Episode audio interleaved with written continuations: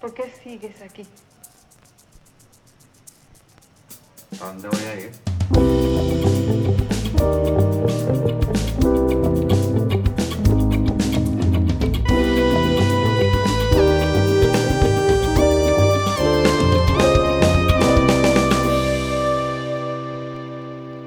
Buenos días, tardes, noches para ustedes y buenas tardes para nuestra invitada. Bienvenidos a Cómo Llegamos Aquí, un espacio semanal donde hablaremos paja de distintas experiencias de venezolanos fuera del país.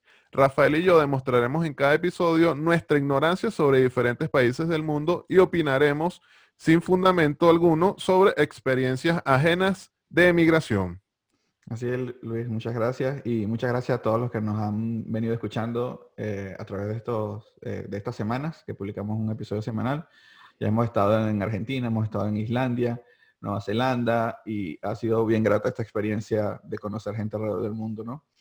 Hoy se encuentra con nosotros, volvemos a Europa, eh, se encuentra con nosotros Andrea Torrealba, la pueden conseguir en las redes como Andrea Cadabra. Ella vive actualmente en Horsheimer, en Holanda, un Horsheimer. Exacto. Este, es un pueblo pequeño al norte de Holanda que tiene apenas mil habitantes. Es conocido por eh, tener un museo con varias esculturas eróticas y por ser el pueblo de origen de un holandés llamado Peter de Hart, que tiene récord Guinness de ciclismo hacia atrás. Es decir, eh, manejar bicicleta eh, con, sentándose en el manubrio y, y- y obviamente yéndose adelante, ¿no? Él recorrió 27 kilómetros en una hora.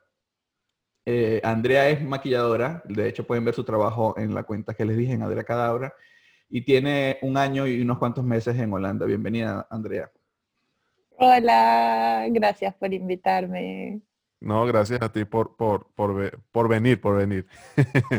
Bueno, la, la idea de este podcast es básicamente tener eh, los insights sobre las ciudades del mundo desde un punto de vista de alguien que ha migrado y desde la óptica venezolana, que es decir, con un poco humor. Así que sin más preámbulo y porque realmente no tenemos más nada que decir, empecemos con las preguntas. Eh, Andrea, está una, una pregunta un poco fuerte. Mira, eh, ¿es cierto que a los holandeses se les conoce por, por, por ser tacaños? Uy, eh, mira, un poco.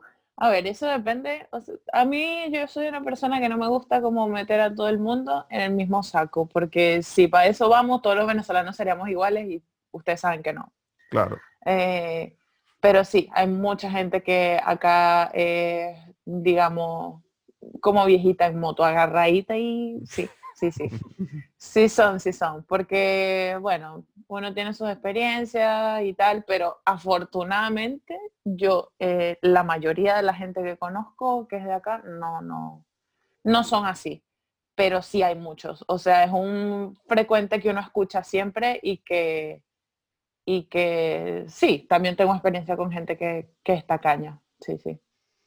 Claro, eh, nosotros justamente queremos desmitificar ciertas cosas, precisamente por lo que comentas, ¿no? Para no meter tampoco a todo el mundo en el mismo saco. Y seguramente hay una razón cultural para eso, ¿no?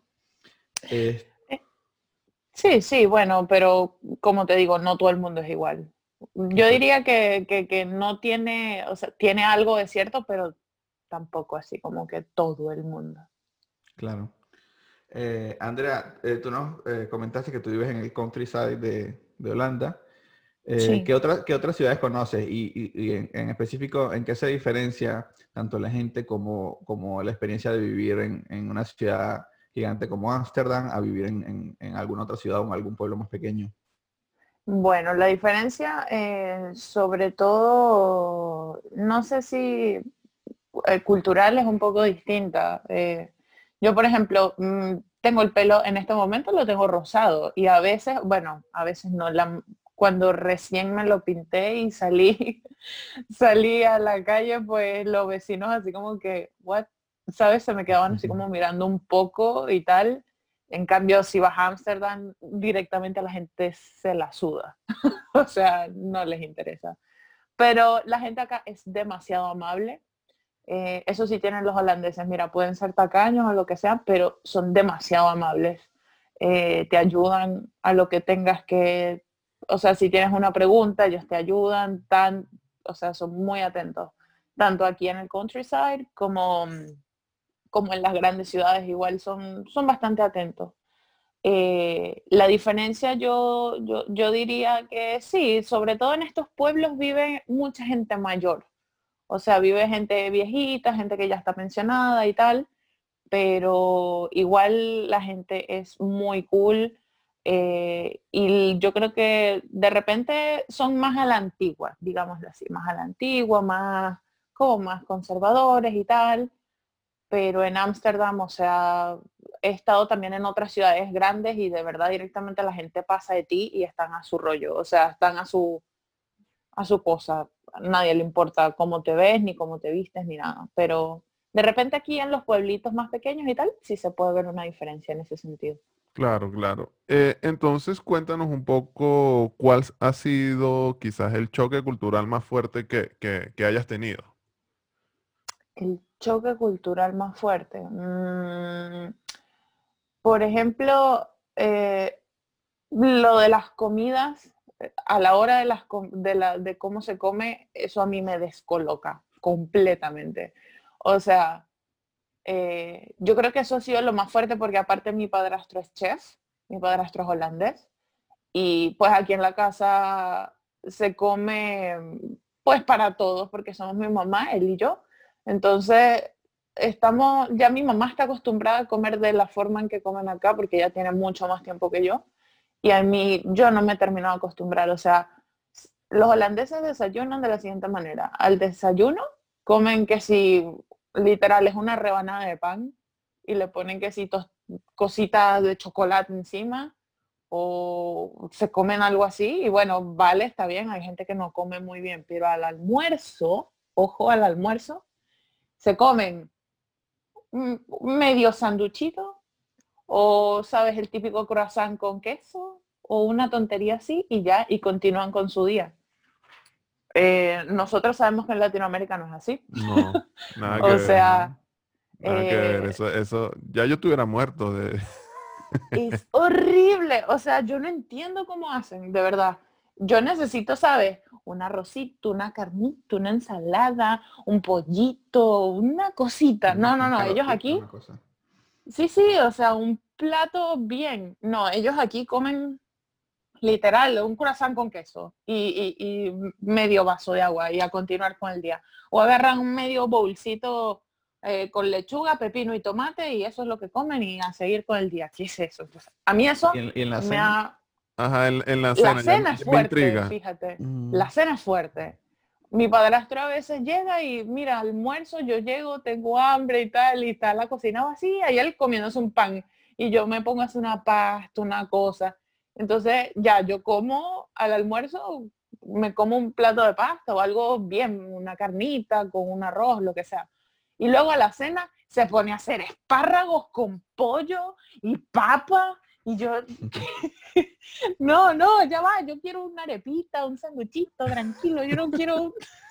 Se guardan en la Y él así como, uy, ¿y no vas a cenar? Y yo, pero, pero se acabo de comerme un plato de pasta gigante, no, no. no, no, eh, eso me ha, me ha costado muchísimo y sobre todo porque convivo con un holandés y, y de paso es chef, entonces como que me ha costado, esa parte me ha costado mucho. En, esa, en esa misma línea de, de como que adoptar cosas de allá, ¿qué tan difícil te fue aprender el idioma o afectó tu acento? Yo escucho que tienes un poquito de acento chileno. Claro, es que yo viví en Chile eh, tres, cuatro años, casi cuatro años. Y bueno, el idioma, el idioma tiene su complicación, la verdad que sí, porque ellos, a mí me da mucha risa porque la gente dice que los, que los alemanes son los que suenan como que están molestos. Eh, ¿No han escuchado los holandeses? los holandeses, sí, porque tienen el sonido, por ejemplo, en el alemán es un poco más suave, el sentido en el que se pronuncian las SCH, por ejemplo, el de los alemanes es más como más como suave. Aquí es directamente la garganta como si fueras a escupir. Por eso era Kochhammer. Eh, sí, Krauthammer, o sea, tiene que ser muy fuerte. La G es muy fuerte acá. Entonces, yo creo que esa es la parte como más difícil, porque la gramática es muy ligada al inglés. Es como una mezcla entre un idioma germánico y el inglés, algo así parecido. Y además todo el mundo la- habla inglés, ¿no? O sea, como que es una segunda lengua bien Sí, popular. exacto. Sí, sí, sí. Aquí todo el mundo te habla inglés, yo diría en un 80% de la población, sobre todo gente joven, gente eh, adulto joven, así. Imagino que también por, por el turismo. Eh, no, yo creo que es más cuestión cultural. Yo creo que es más cuestión Mm. cultural. eh, porque hay algunos viejitos que no te hablan mucho inglés, o sea, directamente no te hablan inglés. Pero la mayoría de la gente joven te habla inglés. Yo, de hecho, aquí hay una, una cultura muy, una tradición muy bonita que eh, se celebra en noviembre y vienen, no estoy segura de qué santo es o qué es lo que se celebra, pero vienen unos niñitos con unas lamparitas a cantarte y tú les das como dulcecitos. Eh, nosotros acá, bueno, mi mamá y yo estábamos solas y nosotras manejamos el holandés a nivel muy básico porque nos acostumbramos mucho a hablar inglés. O sea, acá nosotras con el inglés estamos bien. Y los niñitos venían y hablábamos con los niñitos y niñitos de 6 años, 8 años ya diciendo frases enteras en inglés Wow. bastante bien construidas. Sí, es una cuestión cultural, me parece a mí, más que por el turismo, porque por el turismo, si es así, no, acá donde yo vivo, pues nadie hablaría inglés porque no es un sitio muy turístico. Eh, Pero eso sí, en Ámsterdam escuchas más inglés que holandés, siendo bien honesta. Mm, interesante. Entonces, eh, hay aquí otra, otra pregunta, eh, quizás de, de estereotipo. ¿todos siempre allá van en bicicleta? Sí, no es estereotipo, es verdad, eso es verdad. La gente, es increíble, la gente va, eh, no sé, al supermercado, a otras ciudades, a donde sea. O sea, es increíble la, la cantidad de, de bicicletas que hay, tanto en grandes ciudades como en pueblos, como en carreteras, como en cualquier parte. Hay demasiadas bicicletas en todas partes. Es Demasiado. eco-friendly. Sí, sí, la gente, y sobre todo en verano, uff, en verano hay tráfico de bicicletas, con eso les digo todo. Qué chévere. Sí, sí, sí. Sí, es, es muy cool. Yo, por ejemplo, igual eh, me desplazo en bicicleta. Nosotras, bueno, mi mamá y yo, tenemos bicis eléctricas y vamos a todos lados con la bici eléctrica porque los pueblitos están como cerca, entonces en auto son como ocho minutos y es como, mm, no, ah, tomamos la bici ya. Y así. Claro, es más, más sencillo. Eh, en- ahorita nos comentaste que, que- que tu mamá y tú manejaban el holandés, pero a nivel muy básico, ¿cuál es tu como jerga o palabra favorita o una expresión en holandés? Sabes que me da mucha risa que, eh, me- pero es porque me causa gracia. Aquí un insulto es decirle eh, panqueca a alguien. O sea, es un insulto suave, es un insulto suave. Pero sí, le puedes decir pannekuchen a alguien. Eso me da mucha risa. No entiendo por qué se lo... ¿Pero qué significa? ¿Qué significa? ¿Panqueca literal? Sí, pannekuchen es panqueca y ya. O le dice cara de panqueca o cabeza de panqueca, ¿sabes? Pero pannekuchen es como un insulto y me Es da, como me que da un mucha risa. insulte, un insulto ahí todo como bonito, así, eh, ¿cómo se dice? Sí, como tonto, como idiota, como tarado, así, tal cual. Y, más cuchi. eh, sí, y el otro, y, y también me causa mucha curiosidad de que el insulto más fuerte que tú le puedes decir a alguien aquí es cáncer. O sea, Mm, no sé qué cosa, cáncer, cáncer. O sea, es como, what? Tal cual, lo peor que tú le puedes desear a alguien es, ah, cáncer. Y cáncer. uno y que, bueno, ah, pero... los- colombianos tienen gonorrea. gonorrea. ¿Y, y tú gonorrea? Así todo. Enfermedades es- como insultos, sí. como ese estilo, sí, más o menos. Y es fuerte, fuerte. Pero bueno, eh, mm, no sé, eso, yo creo que eso. No, ta- sí Sí. tan buena, sí tan buena. Otra, otra pregunta. eh, ¿es difícil conseguir ropa eh, allá, allá conseguir ropa para personas con, con baja estatura? Pues no lo sé, porque yo mido 1,78, así que no sé decirte. Pero sí, está- o sea, Eh. supuestamente es como el país con las personas más altas del mundo, una cosa así vimos ahí en nuestra Sí, o sea, yo de investigación. Sí, en, en, en, mira, yo toda mi vida he tenido problemas en Latinoamérica para conseguir zapatos eh, que me gusten de mi talla.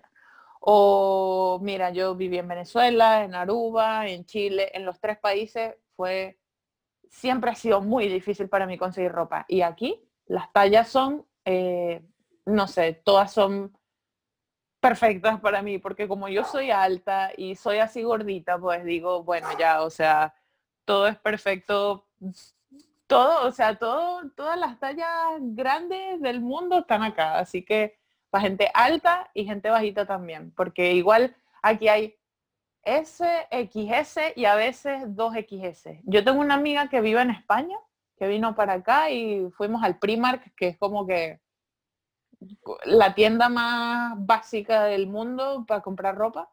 Y ella estaba buscando algo así como, ah, como unos, como unos pantaloncitos así tipo chill, ¿no? Como unos monitos, como una cosita así. Y eh, se tuvo que comprar una talla menos a la que ella normalmente se compra en España, porque las tallas son, o sea, son más grandes de lo normal, porque es para gente más alta. Claro en, esa misma línea de la, de la ropa, una de las cosas tradicionales que, investigamos es el, uso de clumps o, estos zapatos que de madera. Yo me imagino que no, porque en Venezuela tú no ves a, la gente andando en, alpargatas todo el tiempo, pero es común ver personas que usan este tipo de, calzado tradicional. Te sorprenderías cuando te vaya a decir que no es raro verlo. Ah, es, sí es común. Sí lo ves. No, no diría que es como común, pero sí lo ves. Ahora, no son los zapatos eh, eh, de madera ornamentados que ustedes siempre ven. Eh, aquí se suele, cuando la gente sobre todo hace trabajos en el jardín, consigues, sobre todo las casas como de gente así más, más mayor o gente que es como más a la antigua, digámoslo así, pero consigues los suecos de madera afuera pero no son de madera ornamentada y así madera clarita. Los he visto mucho que son negros, o sea, de madera pintada de negra. Y la gente se los pone literal para hacer cosas en un jardín y tal, y... pero sí, sí lo he visto, o sea, no es que, what the fuck, no, no. Eso todavía es una, una cosa que se mantiene, al menos aquí en, el, en la parte de los pueblos, porque todos acá en estas casas tenemos jardín y todo, por cuestiones de, de espacio. En las ciudades no creo que se, eso sí no lo he visto en grandes ciudades, pero acá, por donde yo vivo, sí. sí, sí, sí. ¿Tú has llegado a probarte alguno? No, no. No, me parece que, siento que son la cosa más incómoda del mundo. No, no, no. Pero, pero sí, o sea, sí se ve, sí se ve. Ok. Eh, eh, queremos saber un poco de cómo es el humor holandés, porque eh, hemos leído del rumor de que los holandeses suelen ser como muy directos o, malhumorados. Son, son bastante directos, eso sí, son muy... Ellos van al grano, ellos no se van con rodeos y ellos esperan que tú les respondas de la misma forma.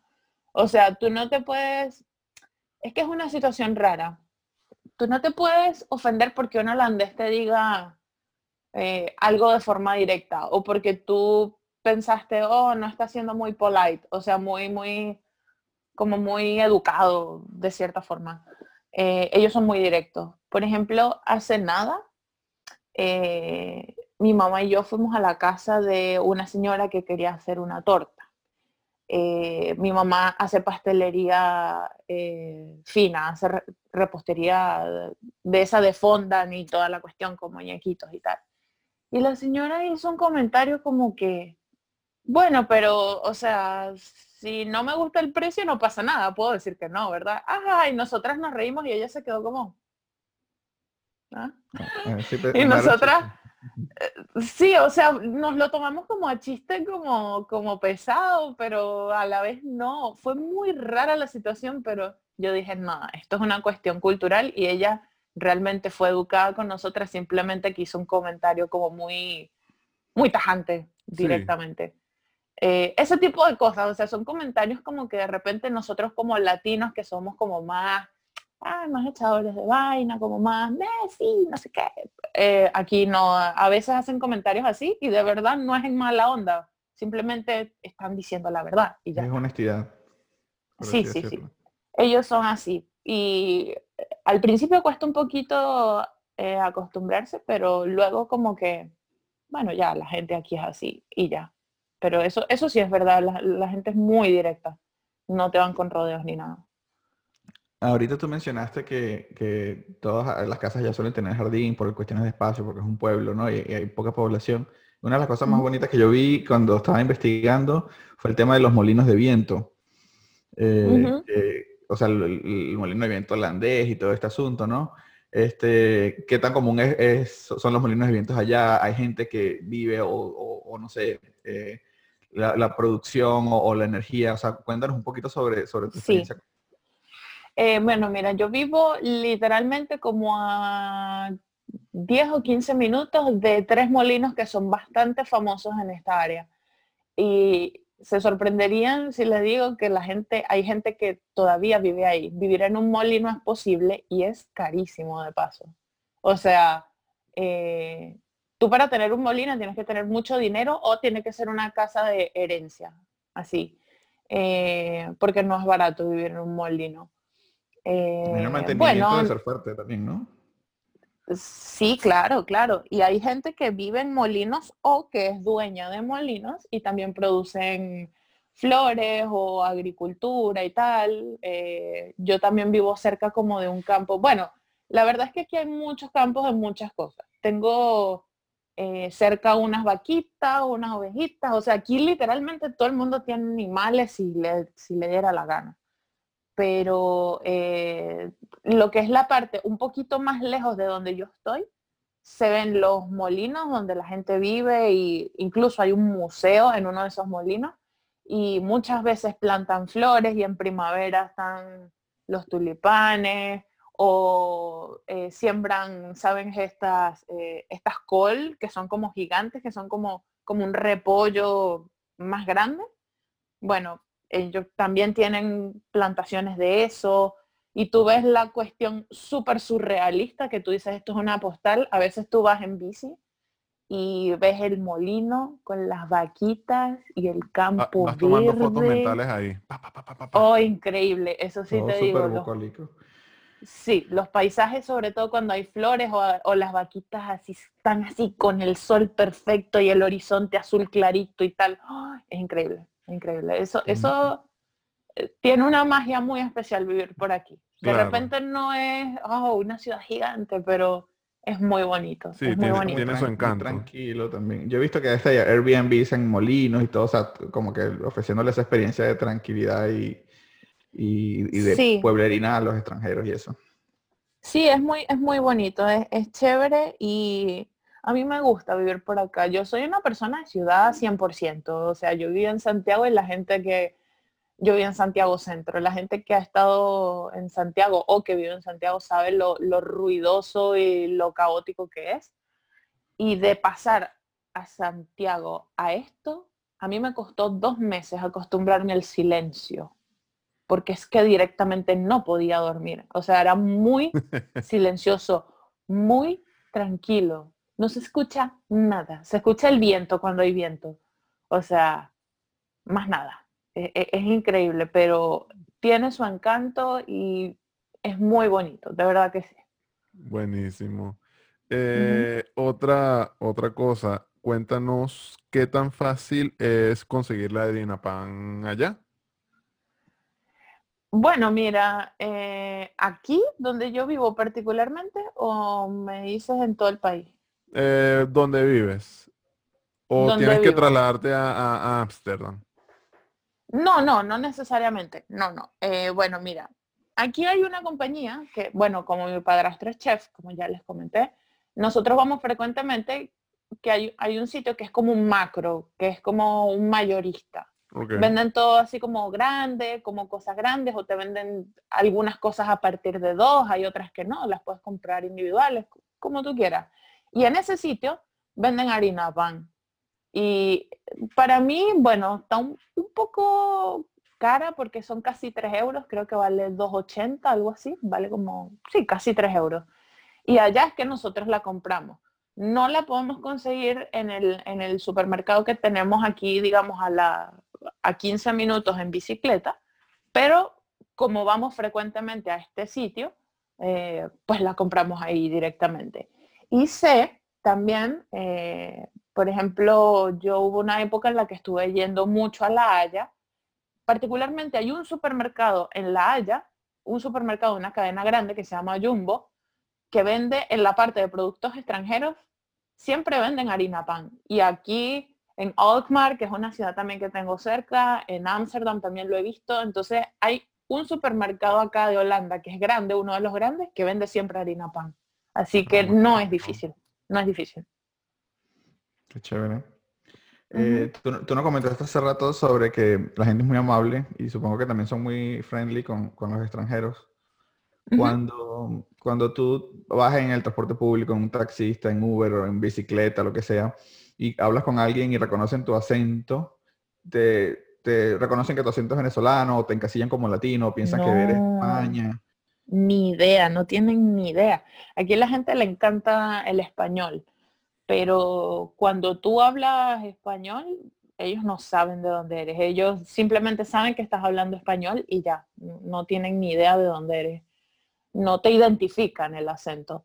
A mi mamá y a mí lo que nos pasó una vez fue muy gracioso. Estábamos en, eh, en una ciudad que nos queda cerca de acá, se llama Alkmaar, y en bicicleta queda a 40 minutos, en bicicleta eléctrica. Así que bueno, un poquito rápido. Pero queda como a 40 minutos. Eh, bueno, estábamos allí, terminamos de hacer compras, nos sentamos en una mesa y empezamos a hablar de la vida, de no sé qué, y estábamos hablando de plata y de una, de una herencia, de una cosa. y resulta que la señora al lado nos está mirando mucho y yo, yo me hice la loca. Literalmente estábamos como a paso y medio de la señora. O sea, era muy cerca, así que yo la ignoré. Y de repente viene una palomita como buscando comida y yo le digo a mi mamá, ay Dios, la palomita tiene hambre. Y la señora dice, sí, tiene como mucha hambre, pobrecita. Y yo, ¡Oh! no puede ser, era una señora española, nos estuvo escuchando la conversación todo el rato y nos pusimos a hablar con la señora española. ¿Y usted qué hace aquí? ¿Y desde cuándo vive en Holanda? No es que mi esposo es holandés y no sé qué. Y eso hablamos, estuvimos sentadas ahí hablando con la señora como una hora, no sé. Fue como, ¿what? la señora, o sea, de verdad me quedé como en el sitio, ¿sabes? O sea, mi mamá y yo hablando de cosas delicadas, que la vecina, que, una, que un testamento, que la, que la amiga se lo quería quitar, hablando de plata y que nosotras no, que tal, que no, o sea... La, telenovela ahí montada. Claro, la señora, la señora estaba vacilando, esa no se iba ahí. No, la señora estaba bueno. chisme. Y dije, mamá, sí, porque en Chile la gente, qué horrible la hay mucha gente que vive pobre en Chile y yo echando toda la vida, o sea, la gente cree que emigrar es fácil y eso no es así, mi mamá sí, porque es que no saben nada de la vida, perdón, no saben nada de la vida y la señora española sigue escuchando todo atentamente.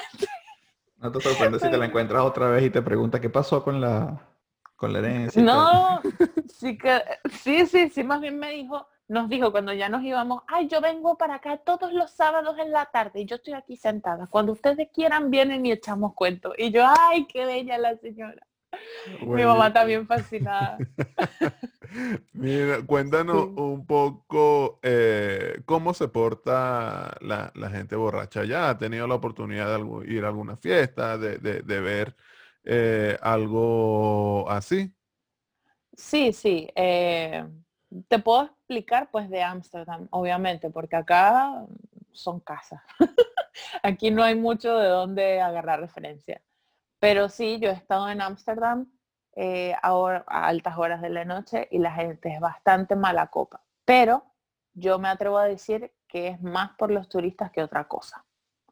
Porque, eh, particularmente en Ámsterdam, porque en Ámsterdam todo, o sea, eh, bares y ese tipo de cosas abren hasta las 5 o 6 de la mañana. O sea, la gente está tomando toda la noche si le da la gana. Y escucha gente gritando, gente eh, borracha, gente pues obviamente drogada. Eh, o sea, es un desastre, es un desastre. Pero, como te digo, me atrevo a decir que el 80 o 90% de la gente son turistas.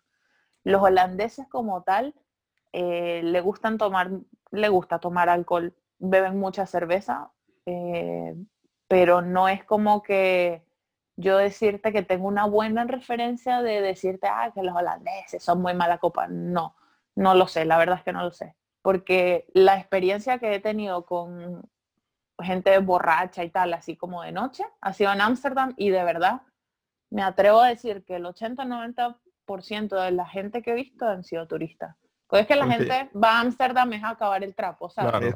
eso, te, iba a decir, la gente asocia, y sobre todo los turistas van a Ámsterdam a volverse locos y, por lo al menos las pocas veces que yo he tenido chance de, de ir a ciudades y, veo a turistas siempre, sobre todo los gringos se vuelven locos. O sea, me acuerdo en, eh, cuando visité a Luis en México, los gringos vueltos locos con el tequila y pegando gritos. Entonces, en Ámsterdam, que tiene esa cliché de, de todo liberal, me imagino que, que, aún más. De hecho, te queremos preguntar sobre eso. Eh, la gente asocia Holanda con, con, con, eso, con marihuana, con drogas, con, con libertad. Eh, en, eso, eh, me imagino que no por lo que nos comentaste al principio, que de repente los pueblos son más conservadores, pero eso se nota mucho la diferencia en Hochschild o... Mm, sí, o sea, aquí, como te digo, en el pueblo la gente es más que nada gente mayor o gente que ya, ya tenían que hacer con su vida lo que tenían que hacer. La mayoría, no todo el mundo, pero sí, sí, sí una gran parte pero los holandeses están asociados eh, mucho a ese tipo de cosas eh, como el barrio rojo y las drogas y, el alcohol y la cuestión, eso es mucho de ciudad. Por aquí en este pueblo, mm, o sea, yo no, no, yo no me atrevería a decir que la gente aquí, a que tenemos un vecino borracho un vecino que se prende un, porro todos los días, mm, no. Pero, a ver, hay gente que sí, que sí lo hace igual. Mm, pero eso es más que nada en ciudades. En las ciudades. con la señora, la señora del supermercado. Mira el vecino, allá se la pasa todos los días. Oye, yo tengo la vecina más chismosa del mundo. La señora es una nota. La señora es una nota. Es demasiado pana y todo es arrechísima y ella sabe todo de todo el mundo aquí. o sea, ella sabe. similar también aquí. Sí, el otro día. se aburren y empiezan a, ver todo. Sí, es que es tal cual. La señora no tiene nada que hacer.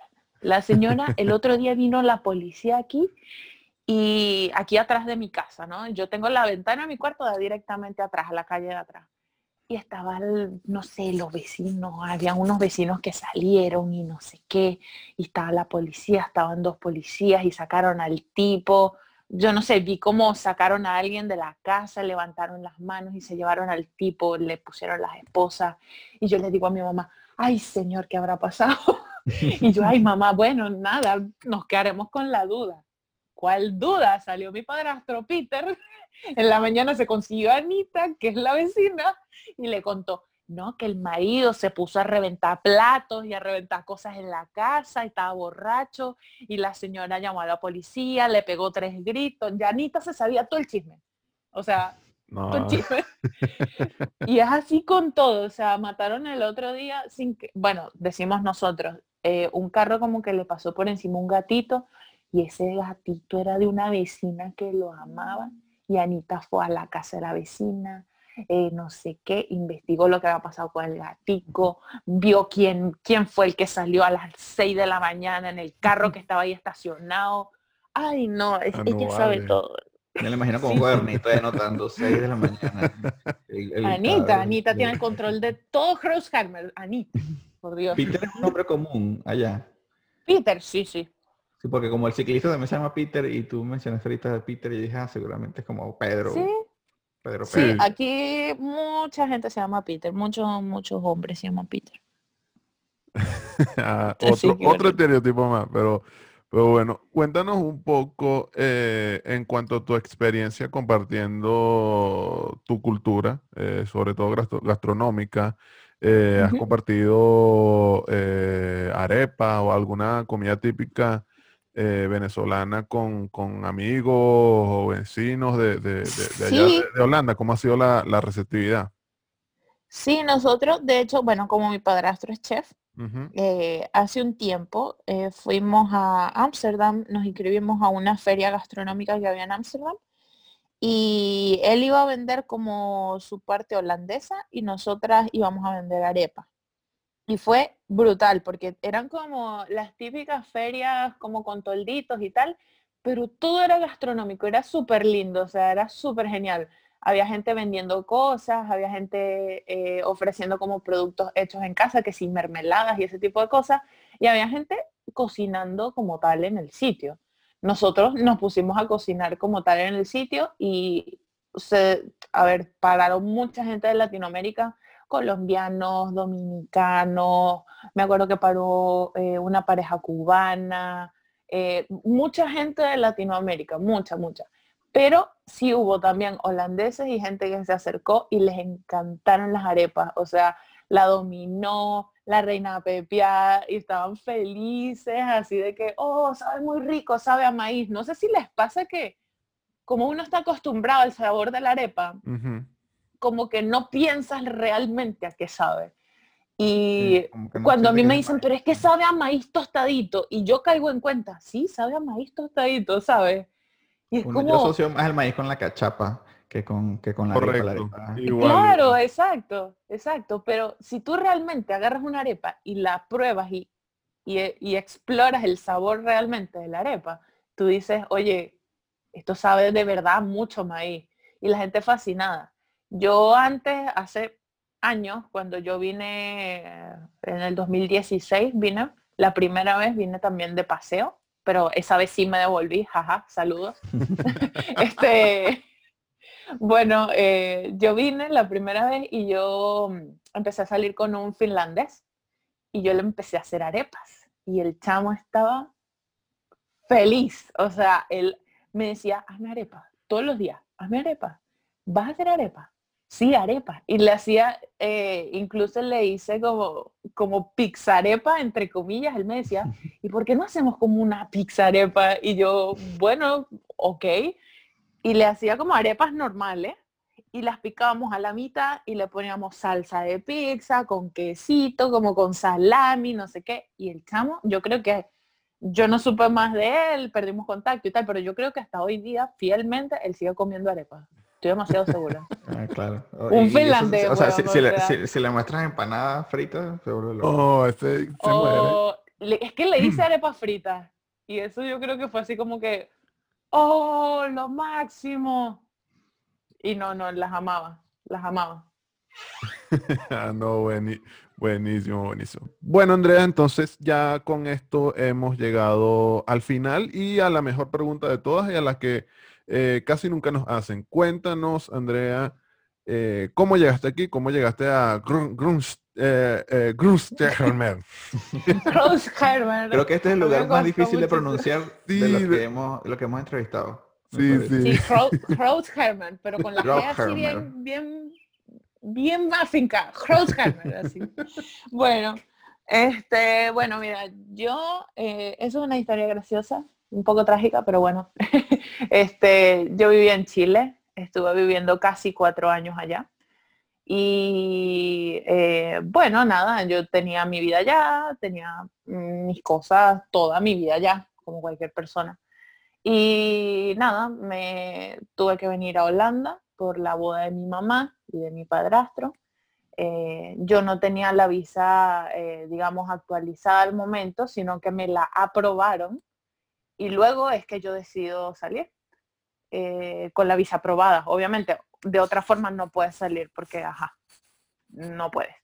Este, bueno, una vez que yo salgo y todo, venía muy emocionada a Holanda porque eh, era una sorpresa para mi mamá, mi padrastro me compró el boleto, iba todo en secreto, mi mamá no tenía ni idea que yo iba a venir, ella estaba de hecho muy triste, tenía como tres días escribiéndome, ay, ¿por qué no está aquí? No sé qué. Ah, y bueno, nada, yo llego a Holanda, eh, no tuve problema nada en, inmigración ni en Chile ni aquí en Europa, yo entré por Francia, tampoco tuve problema en nada, nada.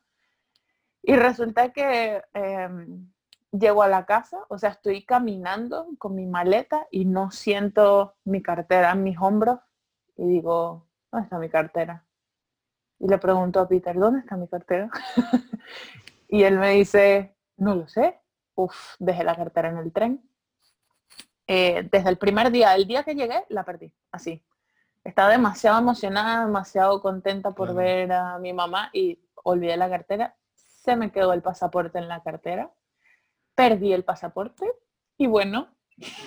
Quedaste feliz e, e documentada. Básicamente. básicamente. Pero bueno, estoy contenta de que al menos estoy con mi mamá. Eh, estoy bien, vivimos bien, eh, trabajo, gano mi dinero, o sea, dentro de todo estoy bien. Esto le llega a pasar a una persona normal que venga de vacaciones y tal, así como en plan normal, y es catastrófico, porque todos sabemos que el pasaporte venezolano es imposible de sacarlo en un periodo corto de tiempo. Eso es lo que yo le digo a la gente. Pero me dicen, ¿y cómo no te pudiste devolver y tal? Y les digo, ya, o sea, ¿qué nacionalidad tienes tú? Ah, no sé, ah, española, incluso colombiana, mexicano, argentino. Vas a la fucking embajada y te sacas un pasaporte por 100 dólares y ya está, y lo tienes en dos semanas. Y te puedes devolver sin problema. A los venezolanos no. Eso no pasa con Venezuela. Eso es un sueño. Incluso yo intenté... una pesadilla, yo a veces tengo pesadilla con que se me vence el pasaporte, se me pierde. Sí, es que es horrible. Bueno, ustedes saben, eso es horrible. Incluso moví contactos a ver si conseguía, eh, ¿sabes? Alguien que le hiciera así como por debajo de la mesa y tal. Y conseguí a alguien eh, a través de, un amigo y estaban pidiendo 3 mil dólares por el pasaporte. Y dije, bueno, Holanda, llegó Andrea. Aquí estoy. los molinos de viento, aquí voy. Aquí estoy. Tal cual, es que fue así. y, ahorita con tiempos de COVID es más difícil aún. Sí, sí, mucho más complicado. Bueno, Andrea, la verdad ha sido un, placer eh, entrevistarte. Y bueno, Ay, eh, gracias.